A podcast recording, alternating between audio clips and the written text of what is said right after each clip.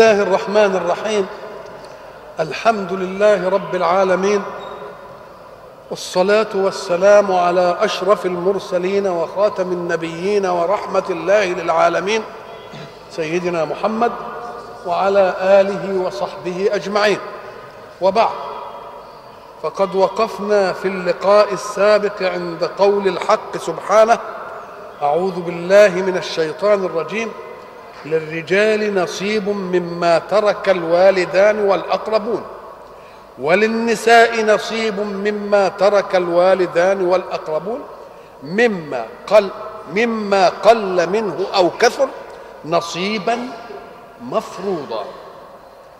قلنا إن هذه الآية جاءت لتعالج موقفا كان شائعا في الأمة العربية حين مجيء الإسلام وأنهم كانوا لا يورثون إلا من طعن برمح أو ضرب بسيف أو زاد عن حريم أو اشترك في حرب. الباقي ما ياخدوش. وقلنا إن الحق سبحانه وتعالى أراد أن ينهي هذه الحالة ويصفيها فجعل للرجال مطلقا وللنساء مطلقا نصيبا مفروضا. وحين تسمع مفروضا يبقى لا بد أن يوجد فارض ويوجد مفروض عليه. من الفارض في هذه؟ هو الله. الله الذي فرض هو الله الذي ملك. في في فرق يبقى دقيق كده بين فرض وواجب. الفرض يكون من أعلى قادر ولكن الواجب قد يكون بالنسبة للإنسان. يوجب الإنسان على نفسه إيه؟ شيئا نصيبا إيه؟ نصيبا مفروضا. وبعد ذلك حين يتكلم عن النصيب يبقى بين أن له قدرا معلوما. وما دام له قدر معلوم يبقى لازم يبين. لم يبينه الحق إلا بعد أن يدخل في العملية أناس قد لا يورثهم. وهم من ممن حول الميت ممن ليسوا إيه؟ مورثين. قال النصيب المفروض ده إياكم أن يلهيكم عمن لا نصيب له في التركة.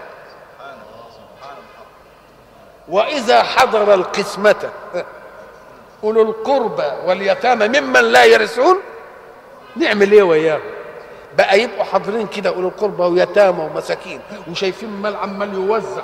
وبيوزع على ناس من واحد انتهت مسائله. وقد يقولون الناس اللي جايين دول واخدينها غنيمه بارده جاية لهم كده. وبعد ذلك يسيبوهم كده. ألا يفوق ذلك شيئا في نفوسهم؟ فلا هم وارثون. هم مش وارثين. ومش هياخدوا وحضروا القسمه لو ما حضروش القسمه كانت تبقى معقولة. قال لا ارزقوه. استلوا منهم. الحقد. استلوا منهم الحسد للوارث. استلوا منهم الضغن على المورث. أشيعوا في الناس شيئا من الإيه؟ من الألفة والمحبة ومن حب الخير لأنه إن لهم شيء من الخير مع هؤلاء فلن يكونوا حاقدين إيه؟ حاقدين عليه. وقولوا لهم قولا إيه معروف. إن شاء الله ربنا كده يكبركم وتبقوا كويسين وبرضه يبقى لكم أموال وتتركوا أولاد وتورثوا. يقعد يشرح إيه؟ هذا مين اللي يعمل العملية دي؟ طيب إن كان المورثين الوارثين هم اللي هيعملوا. طب وإن كان الوارث يتيم يقول لهم قولا معروف إن ده مال يتيم ملناش ولاية عليه. لو كان لنا ولاية كنا نديكوا أكثر من كده. يبقوا طيبوا خاطرهم ولا لأ؟ نعم. وإذا حضر القسمة أولو القربى واليتامى والمساكين فارزقوهم منه. وقولوا لهم قولا إيه؟ قولا معروفا. ويجب أن تكونوا في ذلك الموقف ذاكرين دائما أنكم لن تؤتوا دائما. موقفكم أنا بقول لكم ادوا لكن اذكروا إذا كنتم أنتم الضعاف واليتامى والمساكين وغير وارثين كنتوا تنبسطم لما انشر عليكم نصيب ولا لا؟ يبقى اذكر حين يطلب منك أنك قد تكون مرة يطلب لك أو لايه أو لأولادك. اذا الحكم التشريعي لا يؤخذ من جانب واحد وهو أنه يلزمني بأشياء. ولكن خذ بجانبه أنه يلزم غيرك لك بأشياء. يبقى ما دام بيديك ولذلك إحنا قلنا في الزكاة إيه؟ إياك أن تلحظ يا مزكي إننا بنحيف عليك وناخد منك ثمرة كدك ثمرة عرقك عشان نديها للناس. نحن نأخذ منك وأنت قادر لنؤمنك بأنك إن كنت عاجزا فسنأخذ لك من القادرين. يبقى ده تأمين ولا مش تأمين؟ هذا هو الإيه التأمين؟ فبيقول إيه؟ وليخشى الذين لو تركوا من خلفهم ذرية ضعافا خافوا عليهم. الإنسان حين يترك ذرية ضعيفة يوم يبقى إيه؟ تاركها وهو إيه؟ عنده خوف عليهم لا يضيعهم. إن كنت أنت عندك ذرية ضعيفة وتخاف عليه فساعة ما تشوف الذرية ضعيفة اعطف عليه ها؟ علشان ساعة ما تترك ذرية ضعيفة يقوم الغير يعمل إيه؟ يعطف عليه. واعلم إن ربنا رقيب وقيوم ولا بينفذهاش دي أبدا. ولذلك قلنا سابقا إن معاوية وعمرو بن العاص رضي الله عنهم اجتمعوا في آخر حياتهم. فقال عمرو بن العاص لمعاوية يا أمير المؤمنين ماذا بقي لك من حظ الدنيا؟ أمير المؤمنين بقى والدنيا باينة. له إيه؟ إيه اللي فاضل لك يعني. قال له أما الطعام فقد مللت أطيبه. وأما اللباس فقد سئمت ألينه. خلاص؟ وحظي الآن في شرمة شربة ماء بارد. في ظل شجرة في يوم صائف. بعد الدنيا دي كلها ده هو حظك اللي باقي المتعة اللي انت عايزها قال معاوية وأنت يا عمرو ماذا بقي لك من متع الدنيا؟ سيدنا عمرو كانت عبقريته سيدنا عمرو بن العاص عبقريته تجارية واستغلالية. قال له أنا حظي عين خرارة في أرض خوارة تدر علي حياتي ولولدي بعد مماتي عين يعني عين عمالة تطلع إيه؟ مية. والأرض خورة فيها بقر يخور وفيها أنعام وفيها هيصة. تدر علي حياتي ولولدي بعد إيه؟ بعد مماتي كان هناك خادم يخدمهما يعني يقدم لهم المية القهوة الشاي التحية بتاعتهم. فنظر معاوية إلى إلى الخادم وأحب أن يداعبه ليشركه معهما في الحديث. فقال يا وردان وأنت ما بقي ماذا بقي لك من متع الدنيا؟ شوفوا بقى شوفوا بقى الخادم شوفوا اللي فاهم قال بقي لي من متع الدنيا يا أمير المؤمنين؟ صنيعة معروف.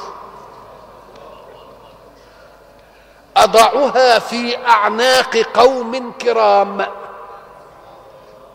لا يؤدونها إلي طول حياتي حتى تكون لعقبي في عقبهم.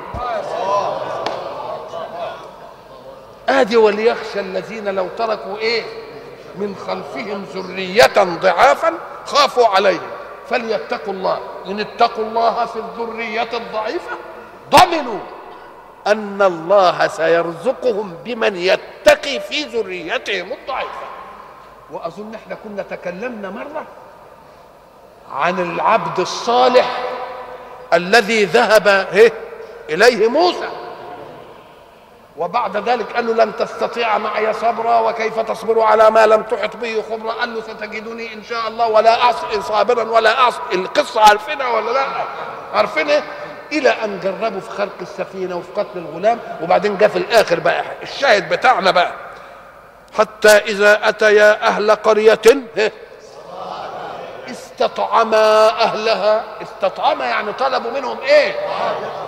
وحين يطلب منك ابن سبيل طعاما فاعلم أنها الحاجة الملحة. لأنه طلب منك فلوس تقول ده ما عنده يا ما عنده بيكنز ده بيحوش إنما ده بيقول لك اديني لقمة كلها.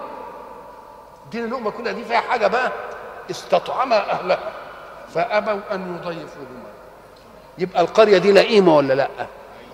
لئيمة قوي استطعموهم. قالوا لهم ادونا لقمة ناكلها. فأبوا أن إيه؟ فوجد فيها جدارا يريد أن ينقض فأقامه. العبد الصالح أقامه. من الذي اعترض؟ سيدنا موسى اعترض لأنه إيه؟ عنده حفيظة على أهل القرية لأنهما استطعماها فلم يطعموه. قال له أنت لو شئت اتخذت علي أجر. دول كلاب ما كانش صح إنك أنت إيه؟ تقيم لهم الجدار اللي كان عايز ينقضه ده إلا إذا خدت منهم إيه؟ أجر. غاب عن موسى ما لم يغيب الله سبحانه عن العبد الصالح. يعني اذا أنت كنت عايز ناخد الأجر علشان هم ما ادوناش. الله. قال له ده إحنا جزيناهم لأنهم ما ادوناش. لأنه ما دام ما ادوناش طعام. بالله لو أن الجدار وقع وهم لئام لا يعطون من استطعم طعاما. ثم رأوا الكنز لليتامى المساكين تحت الجدار. ما دام لئام ما ادوناش ناكل يبقوا هياخدوه ولا ما ياخدوش؟ يبقى إذا أنا لما شفت الجدار هيقع رحت باني الجدار عشان أداري مين؟ أداري الكنز. يبقى جازاهم ولا ما جازاهمش؟ يبقى جازاهم. الشاهد بقى. يقول بقى الحق سبحانه وتعالى قال له لو شئت لاتخذت عليه أجرا قال له ده فراق بيني وبينك. الشاهد عندنا أما الجدار فكان لغلامين يتيمين في المدينة. وكان تحته كنز لهما. وكان أبوهما صالحا. فأراد ربك أن يبلغا أشدهما ويستخرج كنزهما. الله. اذا العلة في العمل بقى يجيب واحد كده ويشوف الجدار هينقض. يقوم يجي ساعة الجدار ما يحب يقع. وبعدين يستطعم الأهل قبلها ما يرضاش عشان هو يبني الإيه؟ يبني الجدار. طب بالله خدوا بالكم بقى من من من من ملاحظ النص. فأراد ربك أن يبلغ أشدهما ويستخرج كنزهما. طب مين اللي هيقول لهم إن في كنز تحت الجدار؟ أبدا. ده لازم الجدار. معمول زي القنبلة المؤقتة بحيث إذا بلغ الرشد الاثنين. وكانوا واقفين كده اهو يروحوا الجدار متهد قدامهم ويشوفوا هم الكنز. إيه التوقيت دي؟ بقى يبنيه بهذا التوقيت وربنا يوقت الايه؟ انهم يكونوا موجودين والجدار يقع في الوقت بلوغ الرشد وياخدوا الكنز بتاعهم يبقى ده اتعمل ليه؟ قال لك لأن ابوهم كان صالح. اتقى الله فيما تحت يده فأرسل الله له جنودا لا يعلمهم ولم يرتبهم ليحموا مين؟ ليحموا اليتامى دول اولاده ويحفظوا الايه الكنز وليخشى الذين لو تركوا من خلفهم ذرية ضعافا خافوا عليهم ليه؟ لأن الإنسان لما بيكون لسه شباب بتبقى ذاتيته هي اللي موجودة كل ما يتقدم بالسن يبقى ذاتية أولاده هي المقدمة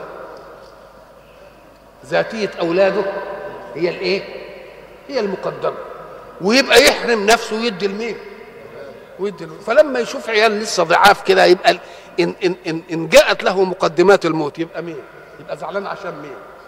علشان الضعاف دول قال له بقى أنت تقدر وأنت موجود تدي للضعاف دول قوة قوة منين؟ الحمهم بربهم تلحمهم بربهم إن التحمت بالمنهج فالتحم بالمنهج وتبقى أمنت حياتهم وتبقى ميت وأنت إيه؟ وأنت مبسوط. وليخشى الذين لو تركوا من خلفهم ذرية ضعافا خافوا عليهم. فليتقوا الله. حين حين يتقون الله فيما بين أيديهم يرزقهم الله بمن يتقي الله في مين في اولاده وليقولوا قولا إيه؟ وليقولوا قولا سديدا. إن الذين يأكلون أموال اليتامى لسه في اليتامى. إن الذين يأكلون أموال اليتامى ظلما. ليه القرآن بيركز على الحتة دي؟ أم قال لك لأن الله سبحانه وتعالى يريد من خلقه أن يستقبلوا قدر الله في من يحبون. وفي من يحتاجون إليهم برضا. فإذا كان صغير كده ويشوف أبوه اللي بيجري عليه وبيجيب له الحلو كله وبعد ذلك يموت. إن كان هذا الصغير قد رأى واحدا مات أبوه وهو صغير وكفله المجتمع الإيماني الذي يعيش فيه. كفالة عوضته عن أب واحد بآباء إيمانيين متعددين. يقوم إذا ابوه مات يبقى ما إيه؟ ما يجزعش. يستقبل الخطبة بإيه؟ بالرضا. أمال اللي بيخلي الناس تستقبل الخطوب بالفزع إيه؟ والجزع والهلع. إنهم بيشوفوا لما واحد يموت أبوه ويبقى يتيم يبقى مضيع. فيقول أنا بقى لما ابويا مات هبقى مضيع بالشكل ده. إنما لو أن المجتمع كان شايل يتيم في المجتمع كده وشافوه كويس كده وشافوا الكل له أب والكل له أم والدنيا كلها بتخدمه يبقى لما يجي له قضاء من الله في أبيه يبقى إيه؟ يستقبله إيه؟ يستقبله برضا إيه؟ برضا وحب. إن الذين يأكلون أموال اليتامى ظلما إنما يأكلون في بطونهم نارا. طبعا كل العملية السلبية والنهبية كلها علشان إيه؟ أهم عنصر فيها الآكل. لأن الأكل هو المتكرر عند الناس. إنما اللباس يمكن كل كل فصل بتجيب لباس. إنما الأكل كل يوم ولا لأ؟ فيبقى أي نهب جاي عشان إيه؟ ولذلك يقول فلان بطنه إيه؟ بطنه واسع. مش كده ولا لا؟ يبقى المسألة مسألة الأكل. قال لك آه أنت بتحشي في بطنك إيه؟ في بطنك نار. نار يعني تحشي في بطنك ما يؤدي إلى النار. اما لك لا. ده يوم القيامة. يرون وعليهم سيمات أكل مال اليتيم بأن الدخان يخرج من أفواههم. شو السمة اللي بشعة؟ طيب دي من البطون اهي. أم قال لك إياك أن تفهم أن البطون هي اللي هيبقى فيها نار؟ والظاهر ما يكونش في نار وسيصلون سعيرا أيضا. وسيصلون سعيرا. ثم قال الحق سبحانه وتعالى يوصيكم الله في أولادكم. ما شاء الله. نعم الرب. الرب هو اللي بيوصينا في ولادنا.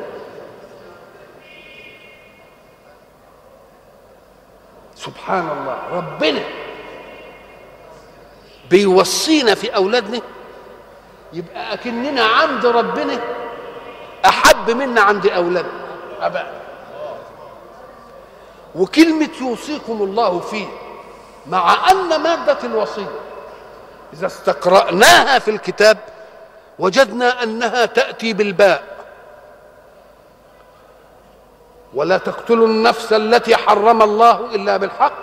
ذلكم وصاكم به. مش كده؟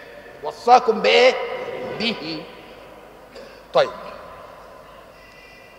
شرع لكم من الدين ما وصى به نوح. مش كده؟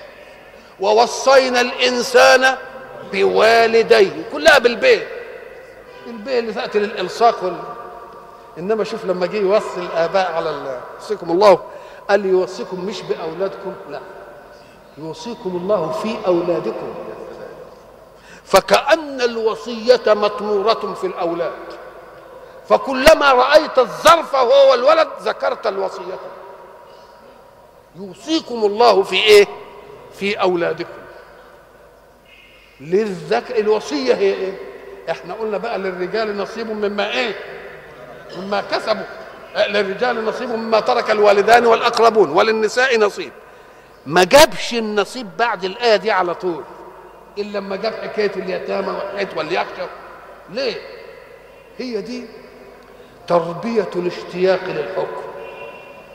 هو قال للرجال نصيب. مش هنقول النصيب ده هو إيه؟ يقوم يجيب لنا آية متعلقة باليتيم ومش عارف والإيه والإيه والإيه. الله الله. وبعدين يجيب لنا النصيب. يوصيكم الله في أولادكم للذكر. الله. إيه الحكاية دي؟ قال لك حتى تستشرف النفس إلى تفصيل الحكم.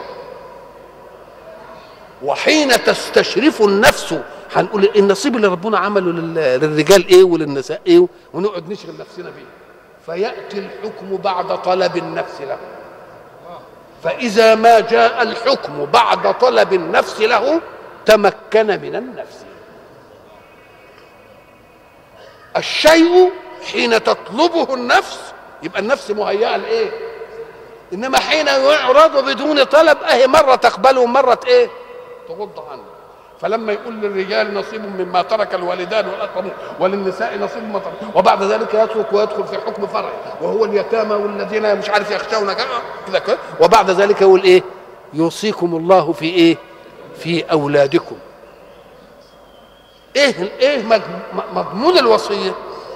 للذكر مثل حظ الأنثيين. ادي أول حاجة للذكر مثل حظ الأنثيين. طيب ما كانت في عبارة تانية. ما قالش ليه مثلا للأنثيين مثل الذكر؟ مش كده؟ أو للأنثى نصف حظ الذكر. والمعاني تمشي ولا لأ؟ اشمعنى قال للذكر إيه؟ مثل حظ الأنثيين. كأن المكيال مين؟ المكيال الأنثى. المكيال المنسوب إليه الرجل هو مين؟ هو الأنثى. لأنه لما كان يقول للأنثى مثل نصف حظ الرجل يبقى المقياس مين؟ إنما هو عمل المقياس هنا مين؟ آه جعل المقياس لمين؟ للأنثى. للذكر مثل حظ الإيه؟ الأنثيين. الله. طب أول حاجة كده جابها كده يعني ظاهرها بقى اللي بيحبوا ينفخوا في المرة بقى ها؟ يقول لك أدي أول إيه؟ ادي أول ظلم. ادي أول ظلم. عايزين مساواة نبقى أنا زي نقول له عال. نشوف بقى العدالة هنا.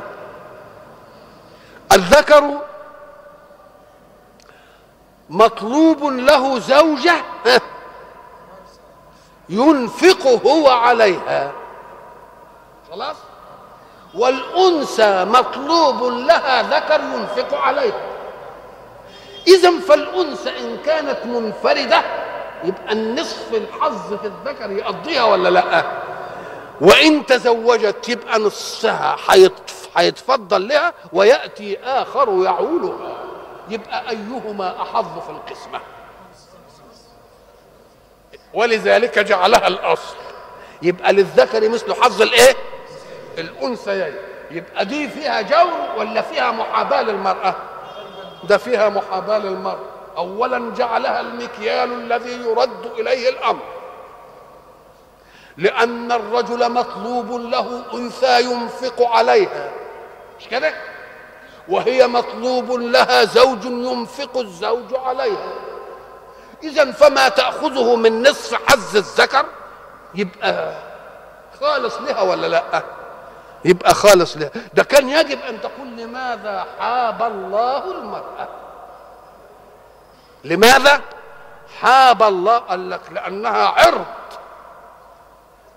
فصانها إن لم تتزوج تجد ما ما تنفقه. وإن تزوجت فده يبقى إيه؟ ده فضل إيه؟ فضل غنى يوصيكم الله في أولادكم. ها؟ للذكر مثل حظ الايه؟ الانثيين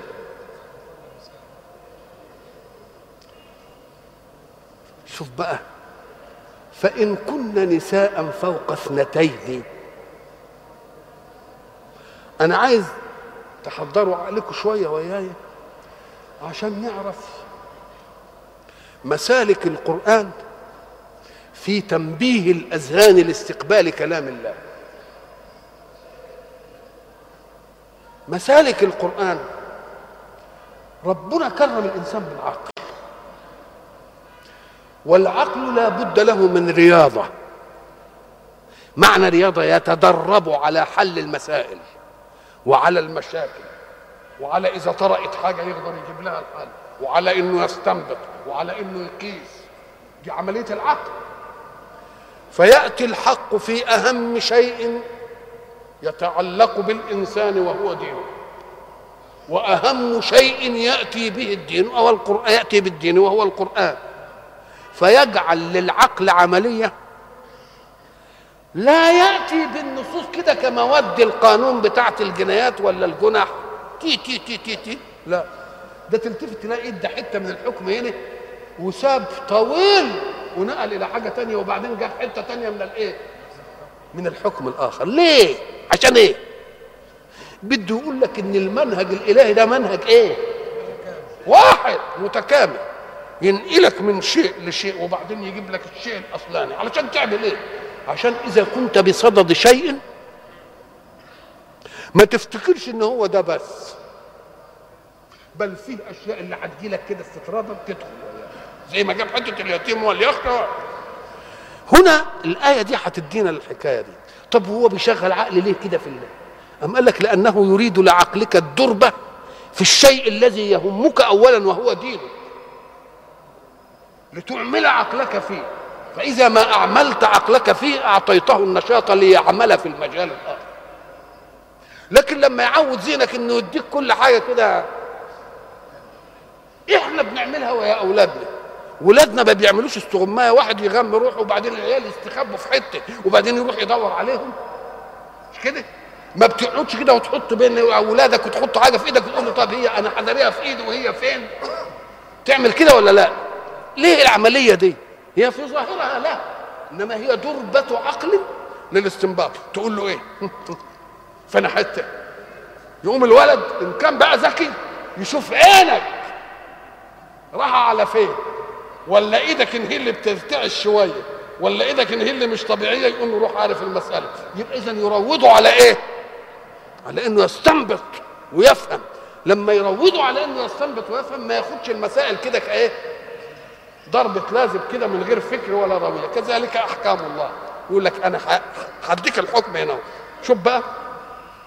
يوصيكم الله في أولادكم للذكر مثل حظ الأنثيين. طيب. فإن كن نساء فوق اثنتين يبقى ما فيش ذكر. ما فيش إيه؟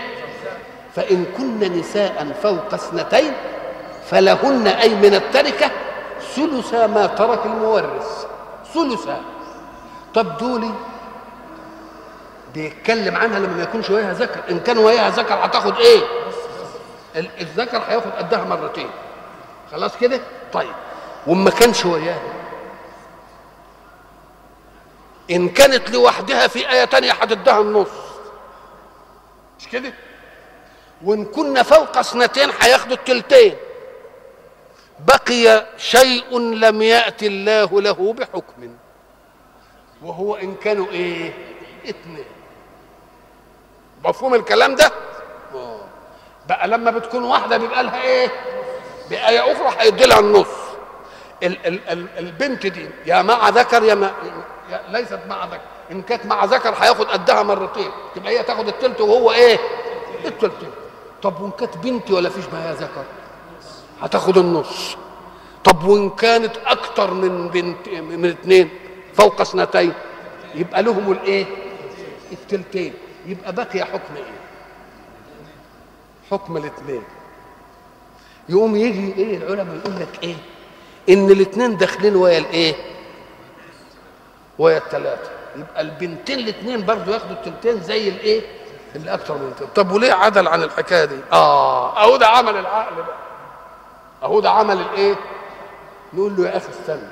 هي لما كانت ويا ذكر خدت إيه؟ تلت التركة ولا لأ؟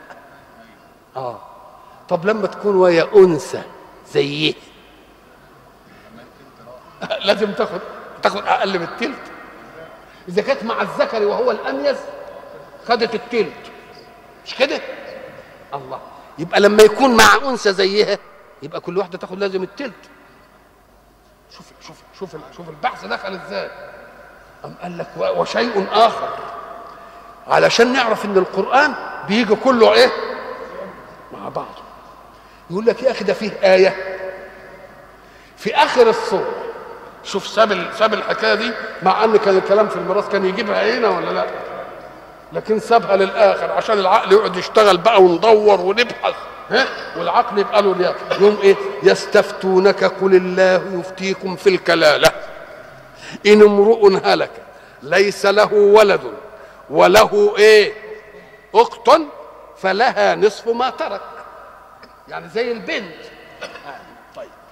وهو يرثها إن لم يكن لها إيه ولد. فإن كانت اثنتين فلهما الثلثان مما ترك. جاب هنا مين؟ الاثنين. طيب.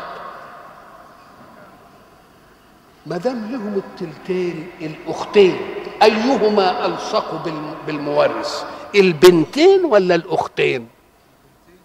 البنتين. فإذا كان الأختين هنا بالنص لهم إيه؟ التلتين يبقى البنتين لهم التلتين ولا لا؟ يبقى كأننا إن كانت مع مع أخيها هتاخد تلت. مش كده؟ كانت لوحدها هتاخد إيه؟ نص. وإن كانوا أكثر من اثنين هياخدوا إيه؟ طب وإن كانوا اثنين هياخدوا منين؟ أم قال لك ليه؟ لأن الآية الأخرانية بتاعت يستفتونك قل الله يفتيكم في الكلالة أعطى الأختين بالنص للمثنى. ومن العجيب أنه جاء بالجمع هنا وجاء بالمثنى هناك لنأخذ المثنى هنا لينسحب على هناك ونأخذ الجمع هنا لينسحب على الجمع هناك. شوف إزاي عمل لنا القرآن العملية عمال بيجعل العقل مجال في إيه؟ في إنه يروح هنا ويجي هنا ويعمل. ليه؟ علشان إحنا ما ناخدش الأحكام إلا بعشق الاستنباط. بعشق الاستنباط. يستفتونك وكلمة يستفتونك. ما قالش في الأولانية ده حكم منصب قبل أن يستفتوا إنما هنا إيه؟ معنى يستفتونك يطلبون منك الفتوى. مش كده؟ وطلب الفتوى من المشرع له المكلف. من المكلف دليل على أنه عشق التكليف. فهو يحب أن يعرف حكم الله حتى فيما لم يبدأ الله به يبقى دليل على إنهم عشقوا إيه؟ عشقوا التكاليف. يستفتونك قل الله يفتيكم في الكلالة. إن امرؤ هلك الكلالة اللي هي مأخوذة من الإكليل. الإكليل ده يحيط بالإيه؟ بالرأس. الكلالة دي القرابة التي تحيط بالإنسان وليست من أصله ولا فرعه تحيط بالإنسان وليست من أصله ولا إيه؟ ولا فرع طيب. إن امرؤ هلك ليس له ولد وله أخت فلها نصف ما ترك وهو يرثها إن لم يكن لها ولد. فإن كانت اثنتين فلهما الثلثان مما ترك. وإن كانوا إخوة رجالا ونساء فللذكر مثل حظ الأنثيين. يبين الله لكم أن تضلوا والله بكل شيء عليم. يبقى إذا الآية دي بتكمل الآية الثانية ولا لأ؟ يعني إذا قلنا هذه الآية جعلت جعلت نصف ما للذكر للأنثى. وإذا انفرضت أخذت نصف التركة. وإذا كنا أكثر من اثنتين بياخدوا التلتين فأين حظ مين؟ الاسم الاثنين نقول له إذا كانت الواحدة مع الذكر أخذت الثلث. فمع الأنثى لازم تاخد الثلث ده مع الذكر خدت التلت. نقول له طيب وإيه كمان؟ نقول له ومن الدليل الآخر لأن البنتين ألصق بالمورث من الإيه؟ من الأختين وحيث جعل للأختين الثلثين يبقى البنتين لهم الثلثين من باب أولى ولا لأ؟ من باب أولى. الله.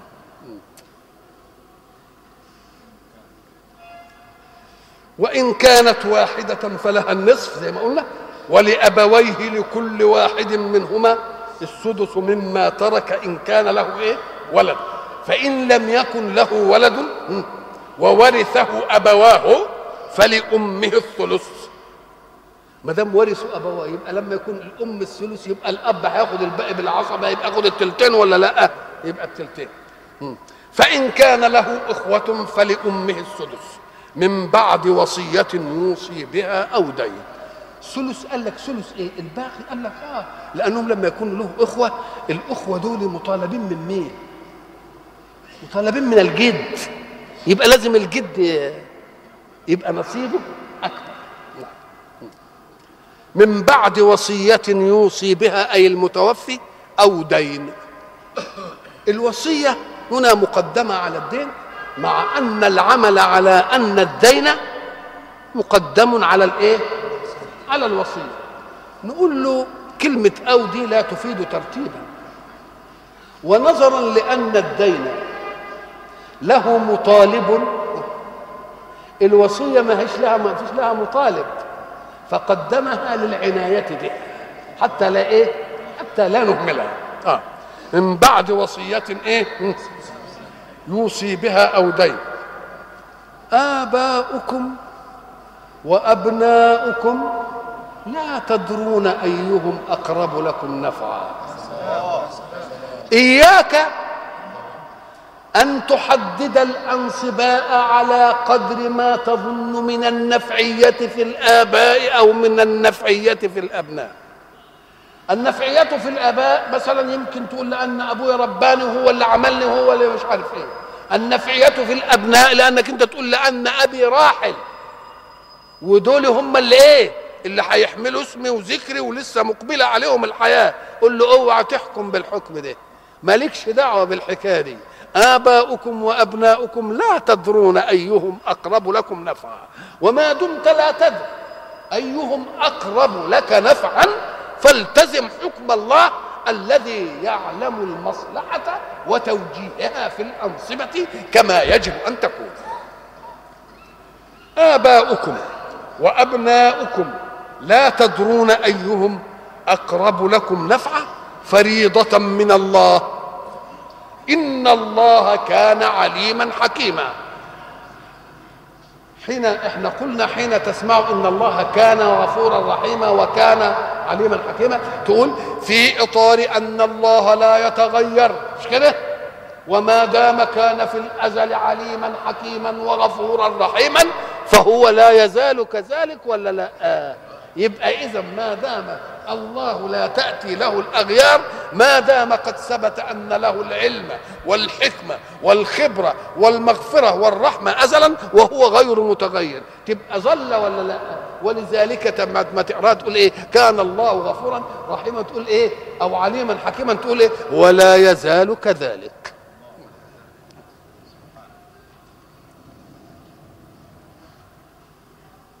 آباؤكم وأبناؤكم لا تدرون أيهم أقرب لكم نفعا فريضة من الله. إن الله كان عليما حكيما. ولكم نصف ما ترك أزواجكم. إن لم يكن لهن ولد فإن كان لهن ولد فلكم الربع مما ترك. من بعد وصية يوصين بها أو دين. ولهن الربع مما تركتم إن لم يكن لكم ولد. فإن كان لكم ولد فلهن الثمن مما تركتم من بعد وصية توصون بها أو دين هي المسألة ماشية برضه الذكر والأنثيين ولا لا؟ نقول له طيب ده عدالة. لأن الرجل حين تموت امرأته مش مطلوب بقى إنه يتجوز ولا إيه؟ ها؟ آه يجيب واحدة ثانية عشان يبني حياته جديدة. طب والمرأة لما يروح لما يموت عنها زوجها بتاخد نصه ليه؟ قال لأنها عرضة ان هيجي لها واحد يتجوزها ويدي لها. تبقى المسألة فيها عدالة ولا لأ؟ فيها مسألة فيها عدالة.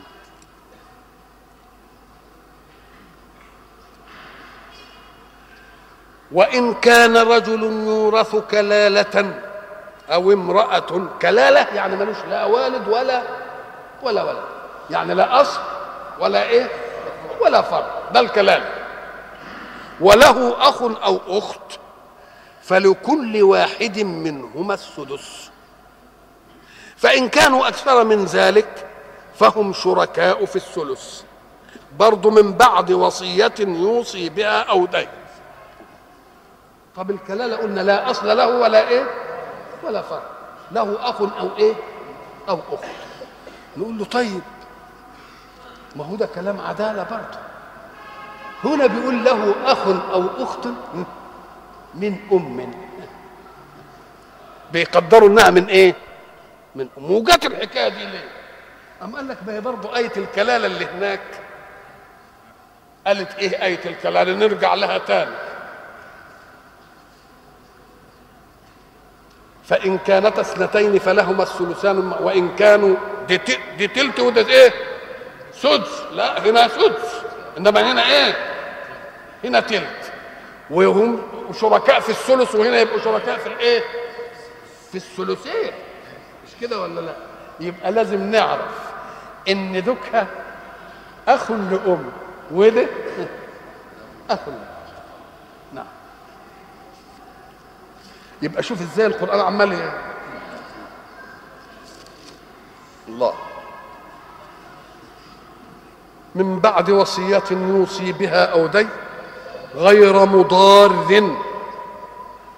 غير غير مضر يعني إيه؟ يعني ما فيش واحد يحصل له إيه؟ ضرر.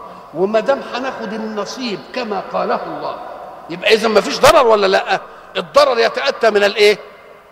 من الأهواء.